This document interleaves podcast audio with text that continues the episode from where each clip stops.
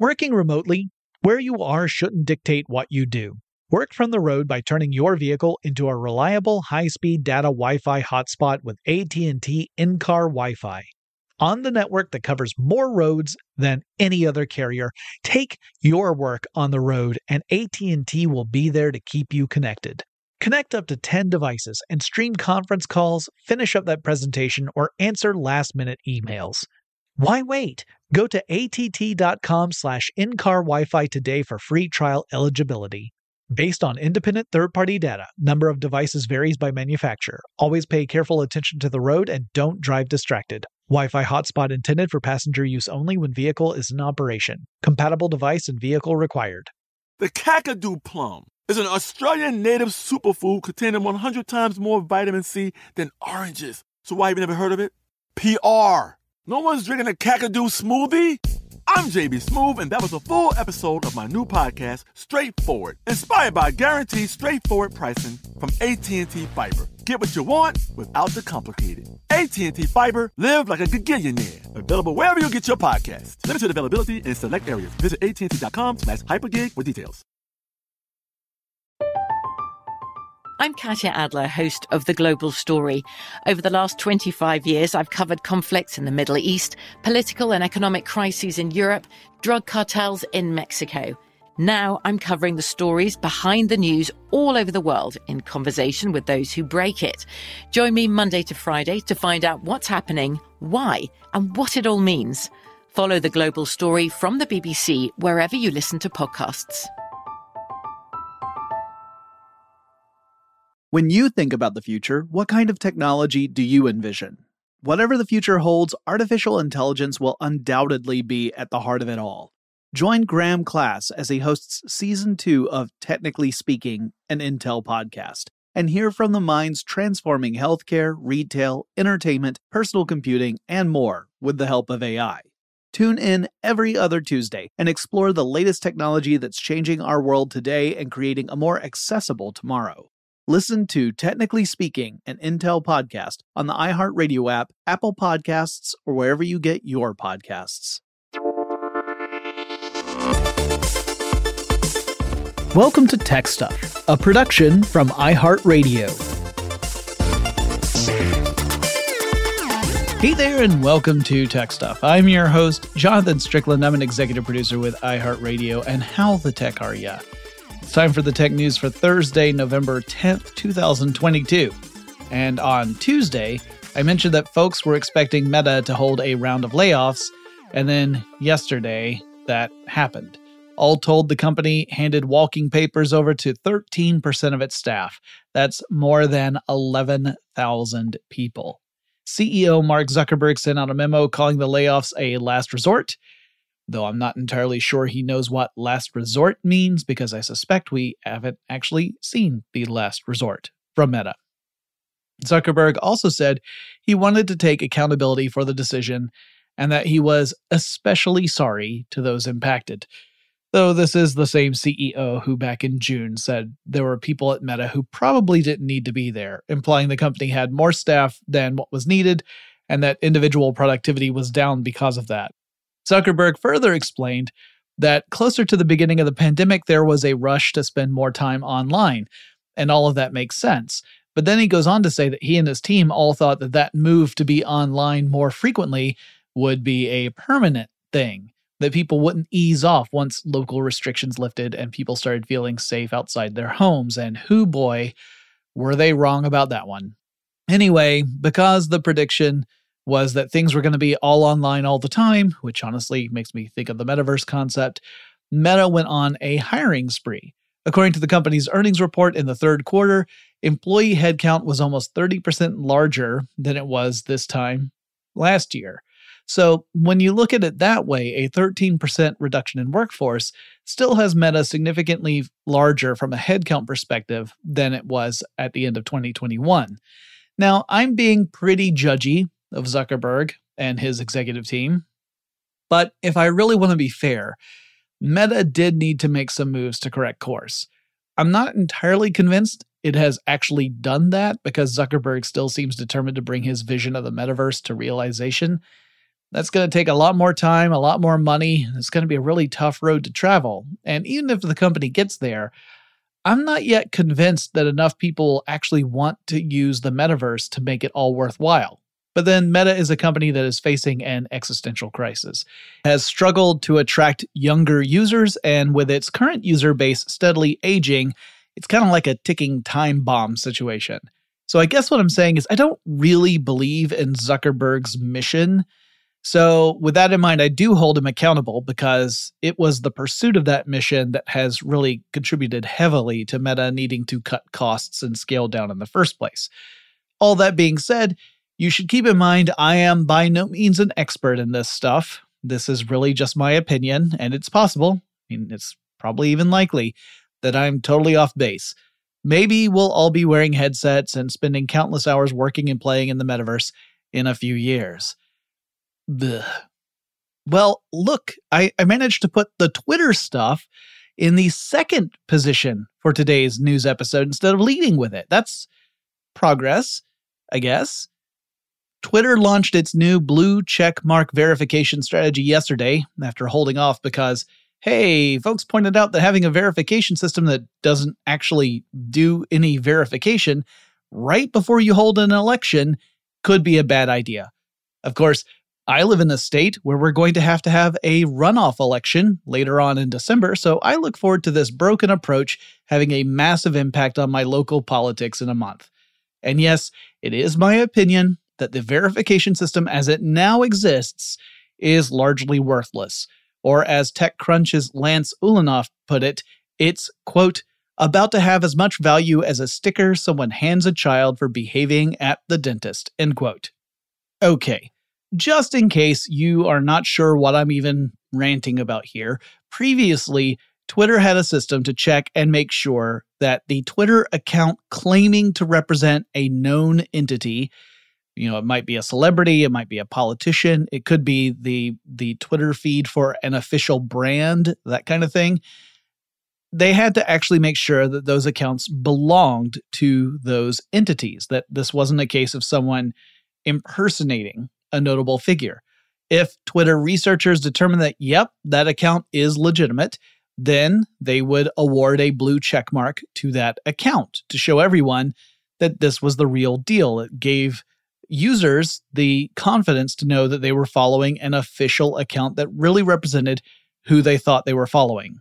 For reasons I still don't understand, I got one of those blue check marks on my personal Twitter handle back when I was still using Twitter. Uh, technically, I still have it, but my account's all protected now and I don't use it anymore. Anyway, the new system is subscription based. If you pay eight bucks a month, you have access to Twitter Blue, and that includes the little blue check mark. Twitter briefly rolled out a gray badge that says official to Twitter accounts. Uh, these were sort of like taking the place of the old blue check marks for previously verified accounts, at least for some of them. Uh, originally, outlets reported that the new official verification was kind of rolling out gradually. I mean, TechCrunch even pointed out that President Joe Biden's personal account had the older blue check mark, but not the official badge. But an hour after official badges began to appear, they began to disappear. Meanwhile, we've already seen folks exploit the new verification system to impersonate high profile individuals and companies. For example, someone created an account that was called Nintendo of Us, you know, of US, as in Nintendo America. That account has subsequently been banned, but before it was banned, it had the verification check mark on there. And uh, it the the tweet that they posted showed an image of Mario making a famous rude hand gesture. Not something Nintendo would be particularly pleased to see. As Jason Schreier observed, quote, can't imagine why all the advertisers are pulling out of Twitter LMAO, end quote. Considering that Twitter took a huge chunk out of its content moderation team during the recent layoffs, I imagine things have got to be really busy over there as folks attempt to exploit the verification system.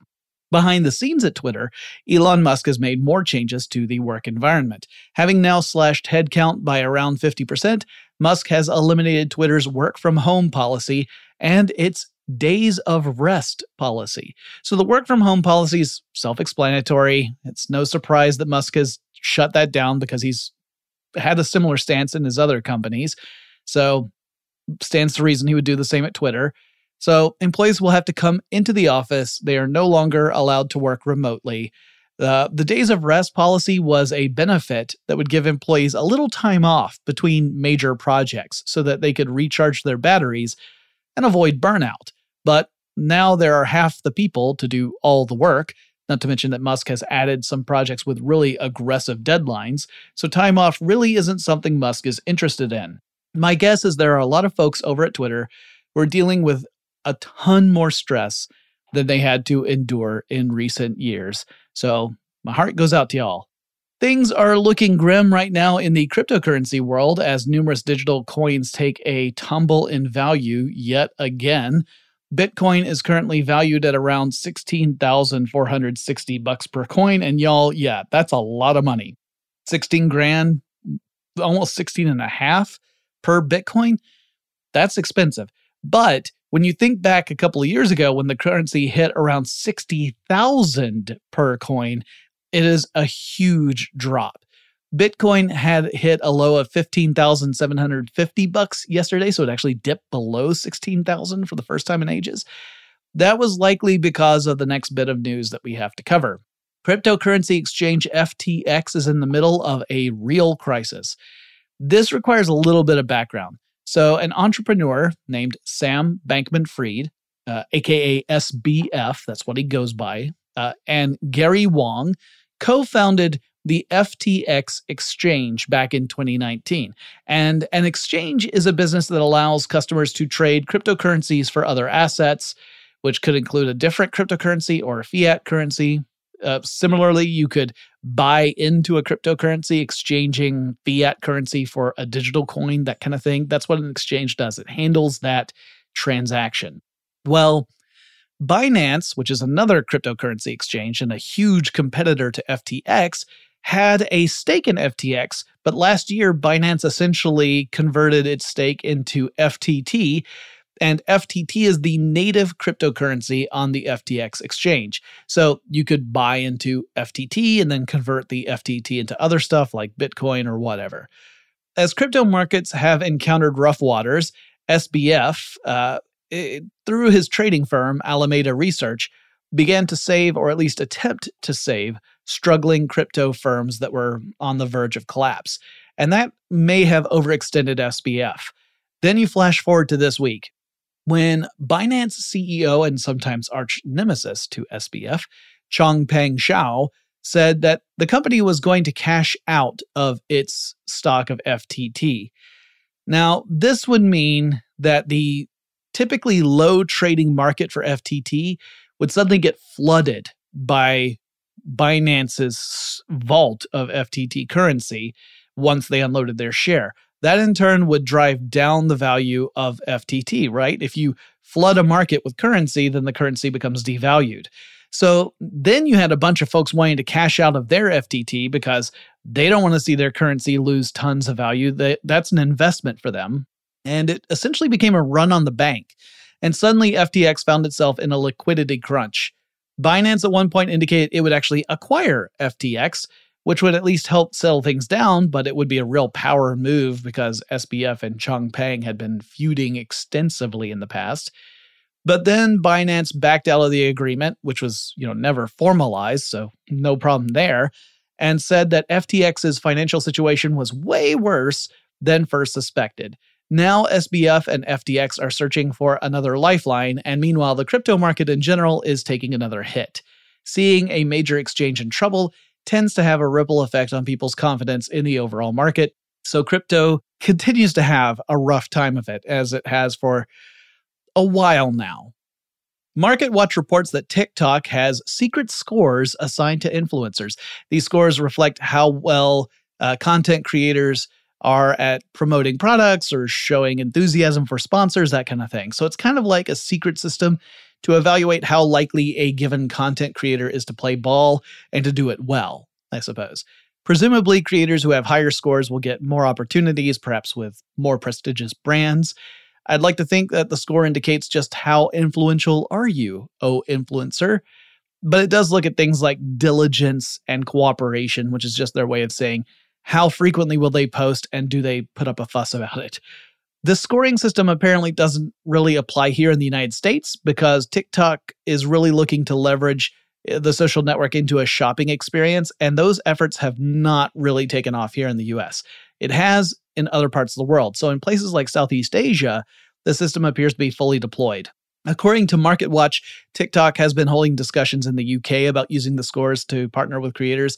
And I want to be clear I don't necessarily think this is a bad system. Uh, some brands might have a particular influencer in mind when they want to engage in, uh, in a TikTok campaign, but others might not have any idea of who they would want to represent their brand.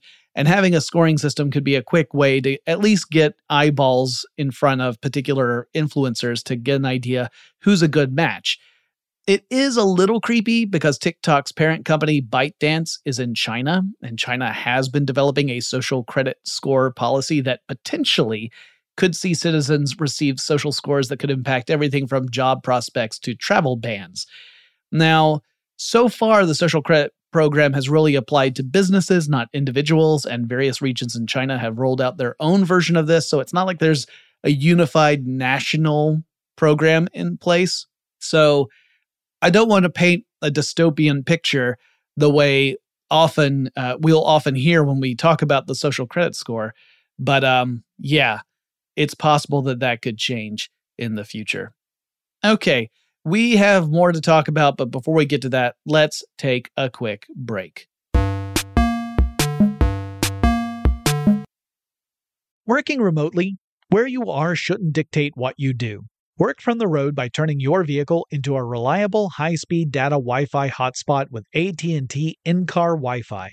On the network that covers more roads than any other carrier, take your work on the road and AT&T will be there to keep you connected. Connect up to 10 devices and stream conference calls, finish up that presentation, or answer last-minute emails. Why wait? Go to att.com slash in-car Wi-Fi today for free trial eligibility. Based on independent third party data, number of devices varies by manufacturer. Always pay careful attention to the road and don't drive distracted. Wi Fi hotspot intended for passenger use only when vehicle is in operation. Compatible device and vehicle required. I'm Katya Adler, host of The Global Story. Over the last 25 years, I've covered conflicts in the Middle East, political and economic crises in Europe, drug cartels in Mexico. Now I'm covering the stories behind the news all over the world in conversation with those who break it. Join me Monday to Friday to find out what's happening, why, and what it all means. Follow the global story from the BBC wherever you listen to podcasts.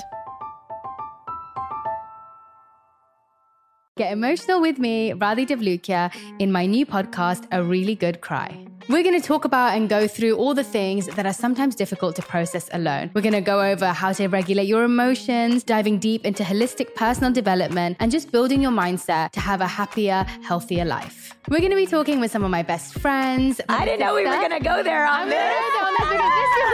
People that I admire. When we say listen to your body, really tune into exactly. what's going on. Authors of books that have changed my life. Now you're talking about sympathy, right. which is different than empathy, yeah. right? And basically have conversations that can help us get through this crazy thing we call life. I already believe in myself. I already yeah. see myself. And so when people give me an opportunity, I'm just like, oh, great, you see me too. We'll laugh together, we'll cry together, and find a way through all of our emotions. Never forget, it's okay to cry as long as you make it a really good one. Listen to A Really Good Cry with Radhi Devlukia on the iHeartRadio app, Apple Podcasts, or wherever you get your podcasts.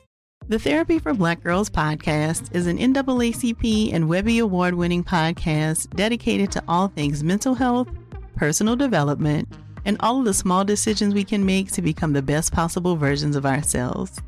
Here, we have the conversations that help Black women decipher how their past inform who they are today and use that information to decide who they want to be moving forward.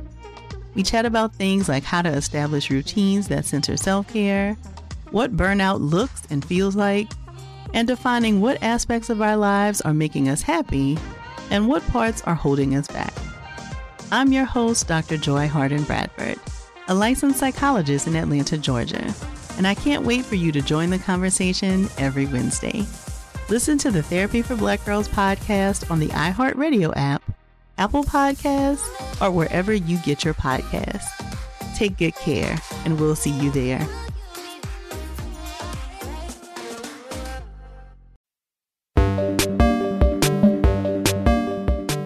Okay, we're back. So, Variety, which admittedly is an outlet that I do not reference often on this show, reported that, according to a YouTube representative, 80 million people are now subscribed to YouTube's music and premium services, and that's up from 50 million last year. Subscribers are able to watch videos ad free, though obviously any baked in ads like a host read sponsorship within a video will still be there. They can also do stuff like play videos in the background and download for offline viewing. So, you know, there's some neat things there. The the background video means that you could say launch a video on your phone and then set your phone screen to sleep mode and still be able to listen to the video, which comes in handy for me because I like listening to ASMR as I go to sleep. And I would prefer the screen not stay lit up so that way it's not distracting me before I can nod off. Anyway, while a 30 million subscriber increase is great, the amount of revenue those subscriptions generate, which is somewhere around 11 billion per year according to Android headlines, is still less than half of what the company's reported revenue is. It's understandable why YouTube would push for folks to subscribe. A subscription is reliable revenue month over month. The advertising market fluctuates, particularly in times of economic uncertainty, as companies start to curb spending. Plus, YouTube doesn't have to worry so much about pairing ads with a video that the advertiser would object to if you're subscribed, right? So they don't have to worry about the kinds of situations that have happened in the past. You know, there's nothing like a brand getting word that one of their ads has gone up on a video that, for example, includes hate speech or some other objectionable content. That causes a big problem. So if you can push people over to subscribe and then rely less and less on ads, then you remove that impediment. Anyway, it'll be interesting to see if YouTube can continue to convince people to subscribe for a service when they can watch the content for free otherwise. I mean, 80 million subscribers, that's a lot, but YouTube has more than 2 billion active users. So it's it's not even a, a blink of the eye for the overall number. Uh, also, I feel like, in the interest of full disclosure, I should say, yeah, I am a subscriber to YouTube stuff. Uh, I subscribed actually to an earlier Google product that ultimately, surprise, surprise, got shut down. And Google kind of rolled my subscription over to YouTube. And I liked it, so I just stuck with it. Last month, Australian health insurance company Medibank was hit with a cyber attack that included a massive data breach. Now, a hacker or a group of hackers are demanding extortion payments, or else they're going to release private medical information belonging to Medibank's clients. The hacker demands that Medibank hand over a dollar for every customer affected, and that would be $9.7 million. And the hacker has already released what it calls a naughty list, which is beyond messed up when you hear about the kinds of folks that are on this list.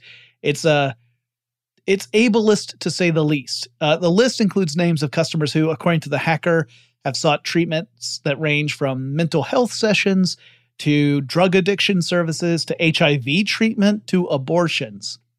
Medibank so far has refused to pay the hacker, which I'm sure was a really difficult decision based upon the nature of this information. But in my opinion, it is also the right decision to make. Paying cyber criminals simply reinforces that their activities are profitable. And it also doesn't guarantee that you'll actually see an end to the problems. You might pay and still be tormented. But Medibank has had to reach out to customers to apologize for the issue. And it is a difficult fact that innocent people are facing the prospect of public shaming for stuff that, frankly, is no one's business. I agree with Australia's Home Affairs Minister, Clare O'Neil, who has called the hackers, quote, scummy criminals, end quote. Sounds legit to me. If you're on Cloud 9, you better get off. In this context, Cloud 9 refers to a malicious Google Chrome extension that does a lot of nasty stuff, like keylogging. That's when a program that is on your computer and it records or logs every keystroke you make. Uh, hackers use keyloggers to get information like login credentials, credit card numbers, bank account information, etc. It's really, really bad news. Cloud9 can also access your copy and paste data. So maybe you don't type in your password. Maybe you copy it over from like a password vault. Well, this tool nullifies that approach as well, or at least makes it just as risky. It can also direct your computer to mine for cryptocurrencies. So, an infected system could join a larger botnet dedicated to mining for Bitcoin or whatever, or, you know, more likely some lower value crypto because Bitcoin still requires some pretty hefty equipment. And it can allow hackers to remotely execute code on your machine. So, they could potentially use Cloud9 to run some other form of malicious software on an infected machine. So, that's bad news. Now, here is the good news. According to Zimperium Z Labs, which published a report about this extension, you cannot find Cloud9 in the official Chrome extension store. Instead, folks who are trying to infect computers are using other means, such as disguising Cloud9 as a supposed update to Adobe Flash, and then including the link to this quote unquote update on sites that claim to have some form of content on them that you might want to see. So a person looking for this particular type of content, which you know is not exclusively the domain of adult video, but frequently falls in that category, they end up seeing a little window that says, hey, you can't view this because your Flash player is out of date. So just uh, click here and uh, download this update and we'll get you all set except it's not really an update to a video player. It is this malicious browser extension, which once installed, starts logging all those keystrokes. Now, this is a big reason why folks need to be careful before they install stuff uh, outside of official stores. Like, even in official stores can be tricky. Occasionally, stuff will slip in without uh, the powers that be noticing. But definitely, if you're going outside official stores, which is something Chrome allows, it's called side loading. Uh, Chrome, essentially, what Google is saying is we we expect you're an adult and you can make your own decisions. So just make good ones, or else you're going to regret it. Whereas Apple says we don't think you're adults, so we don't let you make decisions. it's putting words into Apple's mouth, but but it's kind of how it comes across to me sometimes. Either way, you have to be really careful. And if you're not, then you can end up with something like Cloud9 installed on your browser. And then next thing you know, you've got this enormous uh, headache on your hands, or I guess not on your hands, it's in your head about the fact that you've got this um, browser that's logging all your keystrokes. So, yeah, just make sure you're being super careful when you're using your computer.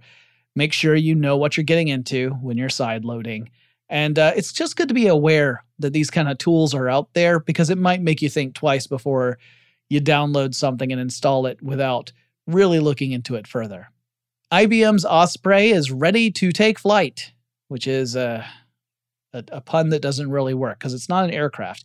Osprey, in this case, is at one of IBM's quantum processors. The company has been using bird names for their quantum processors for a while. I think the one that came out before this one was called Eagle. And Osprey is a quantum processor that has 433 qubits. Q U B I T. So the qubit for quantum computers is the basic unit of information. Uh, with a traditional computer, your basic unit of information is the bit, the binary digit, which can be either a zero or a one. It cannot be both, it's one or the other. So it's off or on, that kind of thing. But a qubit, because of superposition, can essentially be both 0 and 1 at the same time, and technically all values in between. This is because of a quantum effect. And it's not something you, you observe in classical systems, but it's possible in a quantum system.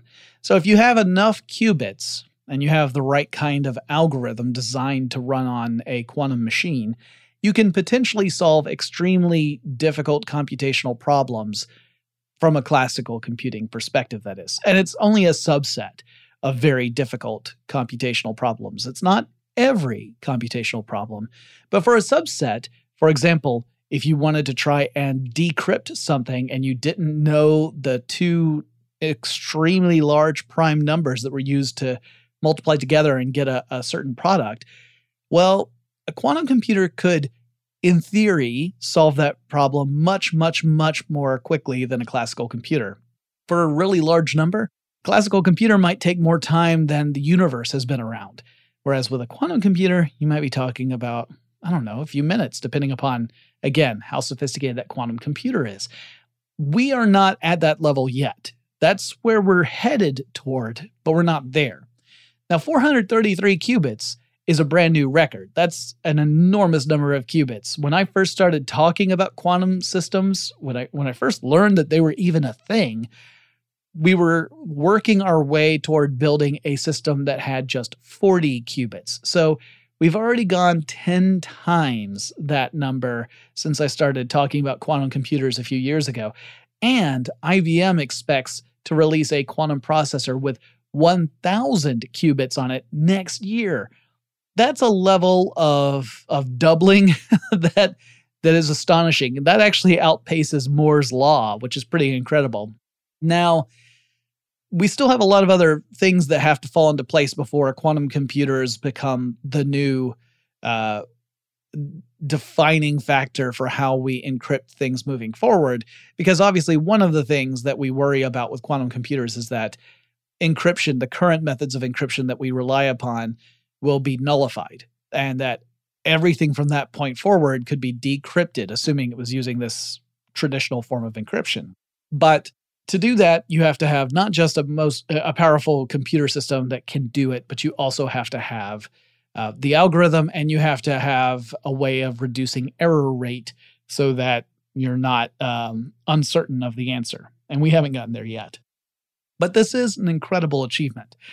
And I'm really excited to see what happens next. Speaking of what happens next, let's take another quick break.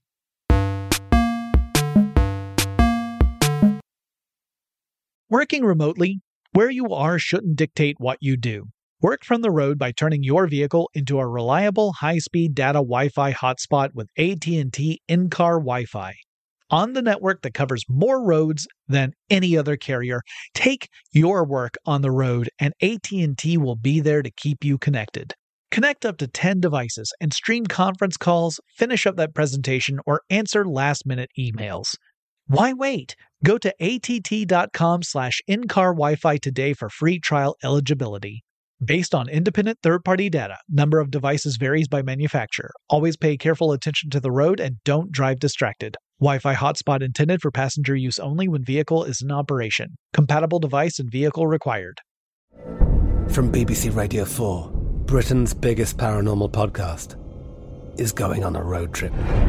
I thought in that moment, oh my God, we've summoned something from this board. This is Uncanny USA. He says, Somebody's in the house, and I screamed. Listen to Uncanny USA wherever you get your BBC podcasts, if you dare.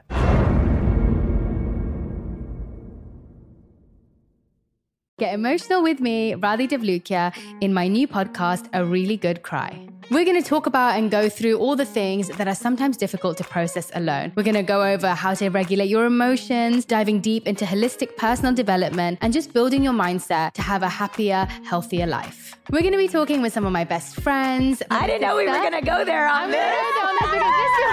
People that I admire. When we say listen to your body, really tune into exactly. what's going on. Authors of books that have changed my life. Now you're talking about sympathy, right. which is different than empathy, yeah. right? And basically have conversations that can help us get through this crazy thing we call life. I already believe in myself. I already yeah. see myself. And so when people give me an opportunity, I'm just like, oh, great, you see me too. We'll laugh together, we'll cry together, and find a way through all of our emotions. Never forget, it's okay to cry as long as you make it a really good one. Listen to A Really Good Cry with Radhi Devlukia on the iHeartRadio app, Apple Podcasts, or wherever you get your podcasts. The Therapy for Black Girls podcast is an NAACP and Webby Award winning podcast dedicated to all things mental health, personal development, and all of the small decisions we can make to become the best possible versions of ourselves.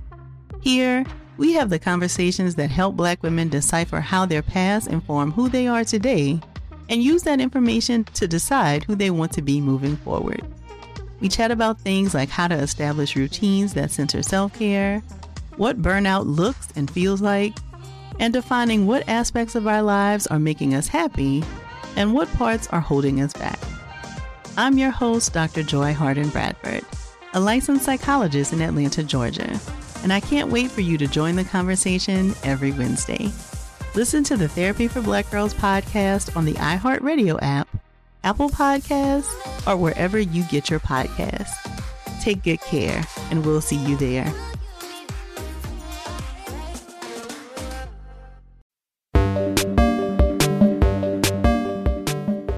Okay, we're back.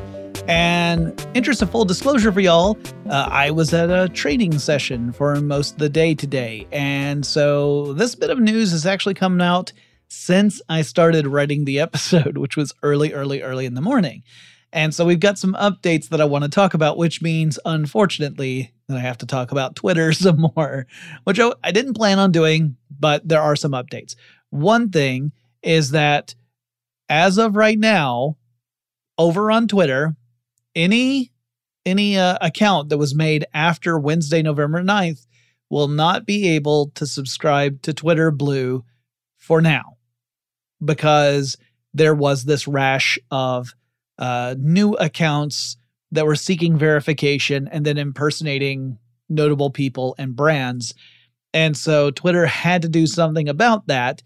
And the reaction was, all right, well, let's lock down any uh, any new accounts from being able to do this uh, right out of the gate. So the question is, when will those accounts be allowed to seek Twitter Blue verification?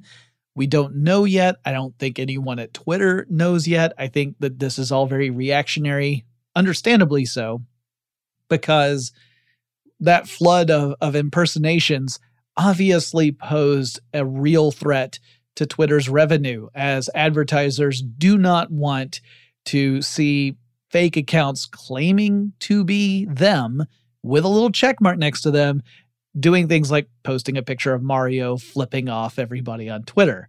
So, yeah, not a surprise that this has happened. Uh, it does really paint a picture of how quickly things are developing at Twitter, how chaotic things must be over there. Also, I know, I'm pretty sure every single one of you out there, I feel certain, I'll say this every single one of you out there would have predicted that this would have happened, right? That if you have a verification system that the only barrier of entry is having $8 a month to spend to have it, you were ultimately going to see a lot of people, a lot of troublemakers take advantage of that. Whether it was going to be a ton or, you know, just a few thousand, whatever it may be, you knew that was going to happen, right?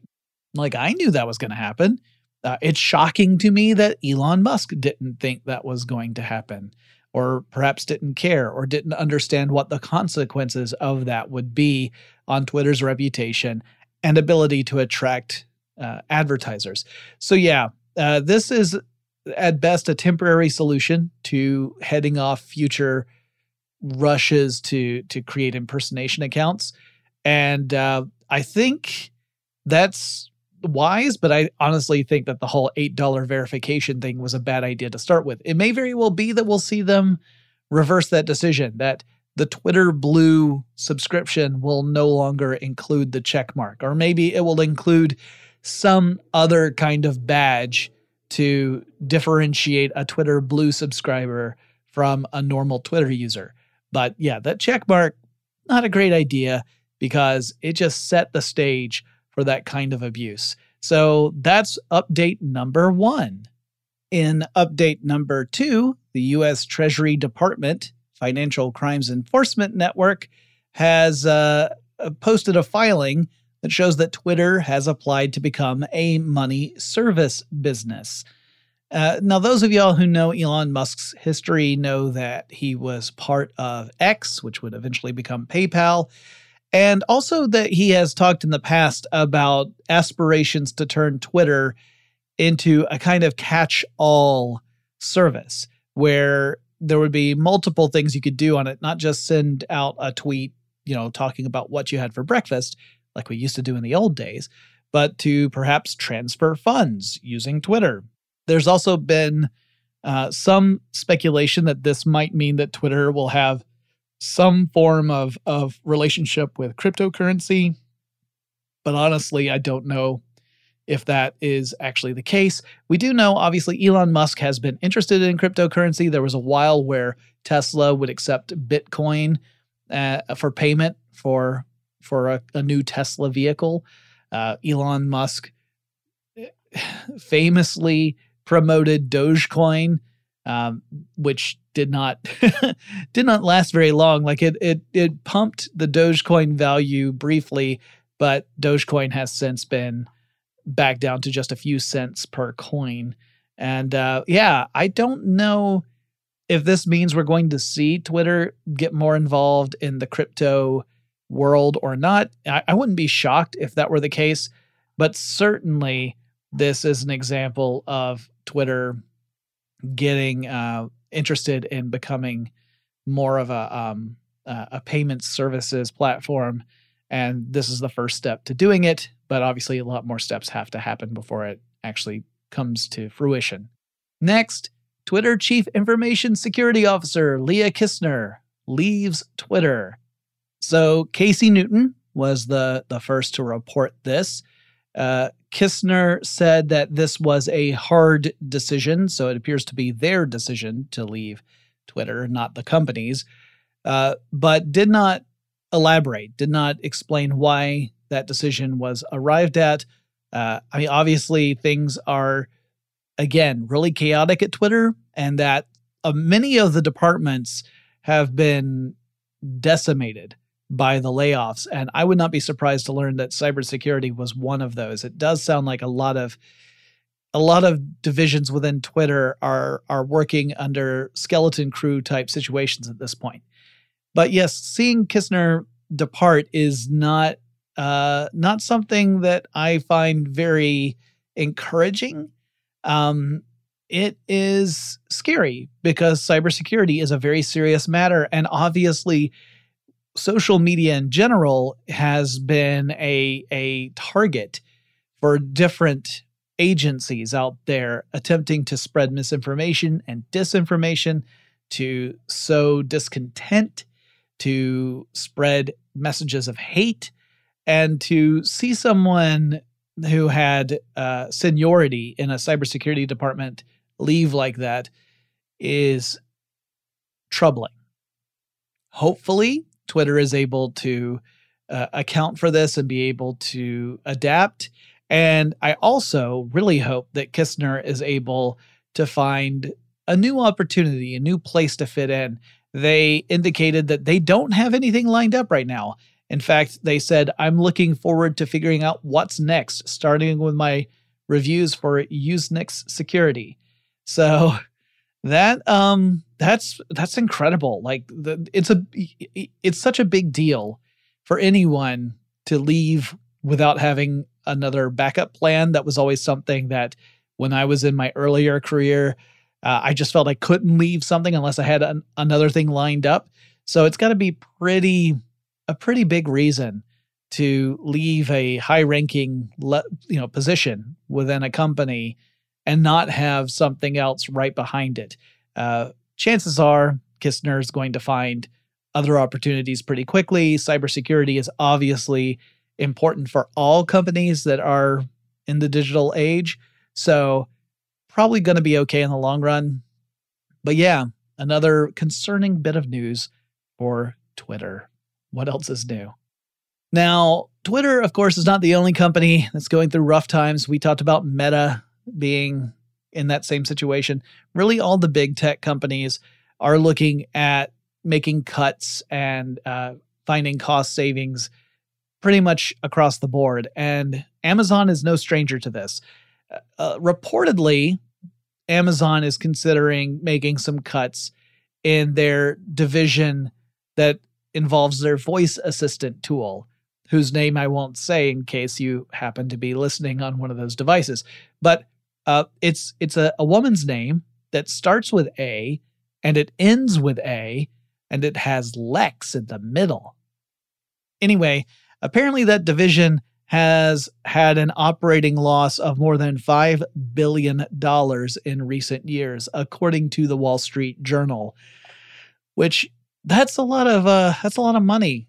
Obviously, it's interesting to me because the voice assistant feature was one that just a few years ago was really being promoted across multiple companies, you know, Amazon, Google, Apple, as being a game changing technology, a, a, new way to interact with our devices that removes the barriers that would otherwise exist. Being able to speak to a computer system and have it understand what you want and to do whatever it is you were asking of it. That was a big deal. Like that's like Star Trek kind of stuff.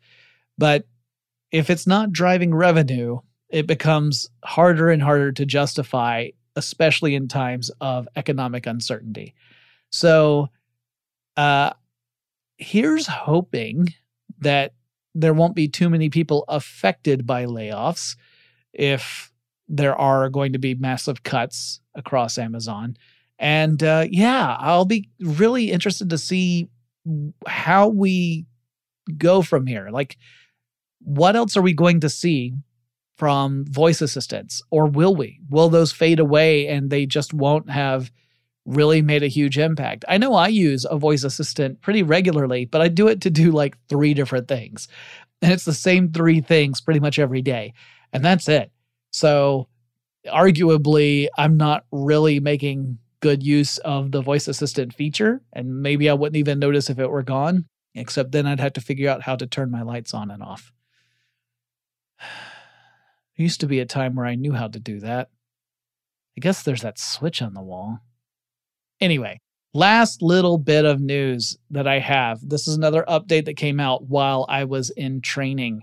The bit of news is that Kaspersky is going to have to stop the operation of its VPN product within Russia. Now, Kaspersky itself is a Russian company. It's known for making security uh, software uh, antivirus, that kind of stuff, as well as VPNs or virtual private networks. And uh, it, uh, Russia had already cracked down on most VPNs last year. Uh, th- those would be companies that were, or VPNs that were from companies that were not themselves located out of Russia. So things like NordVPN, ExpressVPN, Proton VPN. You've probably heard of some of these. Those were kind of uh, uh, banned last year. And a big reason for that is that Russia was trying to force these companies to make sure that the Russian government would be able to censor information across these VPNs, which isn't really what the VPNs are for.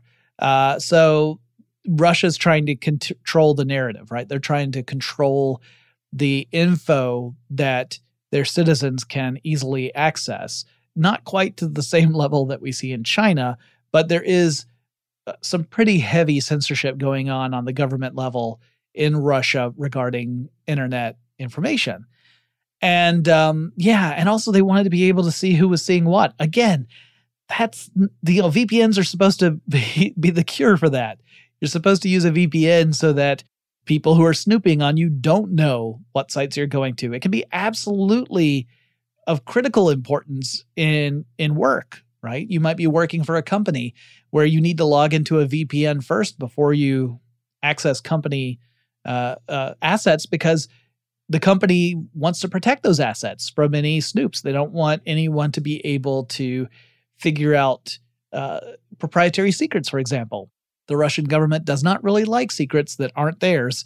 So there was a real push for this. Well, now Kaspersky itself, a Russian company, has decided to end the VPN service within Russia because I guess it has found that it's really difficult to provide VPN services and also meet the expectations of the Russian government. That these two things are antithetical to one another, they counteract each other.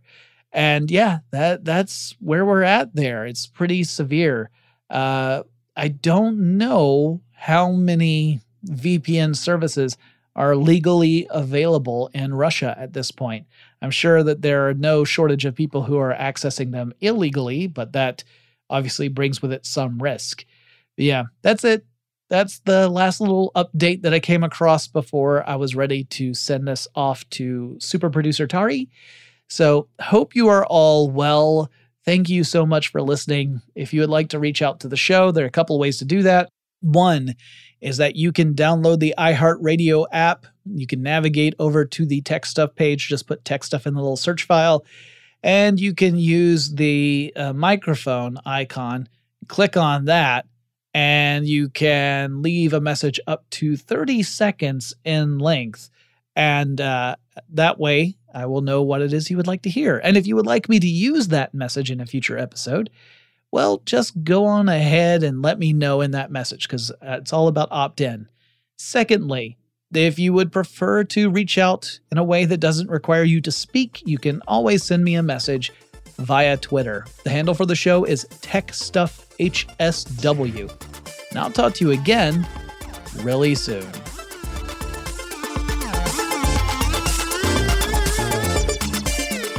Tech Stuff is an iHeartRadio production. For more podcasts from iHeartRadio, visit the iHeartRadio app, Apple Podcasts, or wherever you listen to your favorite shows.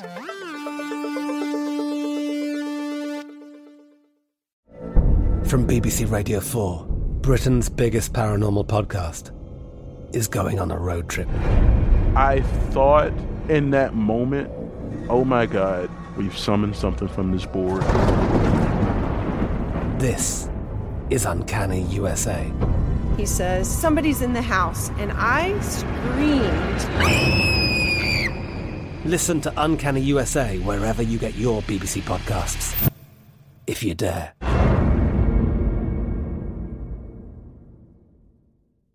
Get emotional with me, Radhi Devlukia, in my new podcast, A Really Good Cry. We're going to be talking with some of my best friends. I didn't know we were going to go there on this. Oh, People that I admire. When we say listen to your body, really tune into exactly. what's going on. Authors of books that have changed my life. Now you're talking about sympathy, which right. is different than empathy, yeah. right? Never forget, it's okay to cry as long as you make it a really good one. Listen to A Really Good Cry with Radhi Devlukia on the iHeartRadio app. Apple Podcasts, or wherever you get your podcasts. It's brand new, season two. I'm Marissa Thalberg. And I'm Steven Wolfe Pereira, and we're excited to be back having bigger, bolder, and always real conversations. Straight from the C suite front lines of marketing, media, and more. We have great friends joining from people you may know, like Wilmer Valderrama and Bobby Berk. And people you'll want to know. So grab a coffee or, hey, even an Aperol Spritz and come join us on America's number one podcast network, iHeart. Listen to brand new on the iHeart Radio app, Apple Podcasts, or wherever you get your podcasts. A rested child is a happy child. Sleep Tight Stories is a weekly podcast that brings comfort and joy to families worldwide with calming bedtime stories. The stories are relevant to children and spark wonder without overstimulation, so they can fall asleep and stay asleep. Listen to Sleep Tight Stories on the iHeartRadio app, Apple Podcasts, or wherever you get your podcasts or a bedtime routine you'll miss when they're grown? Sleep Tight Stories.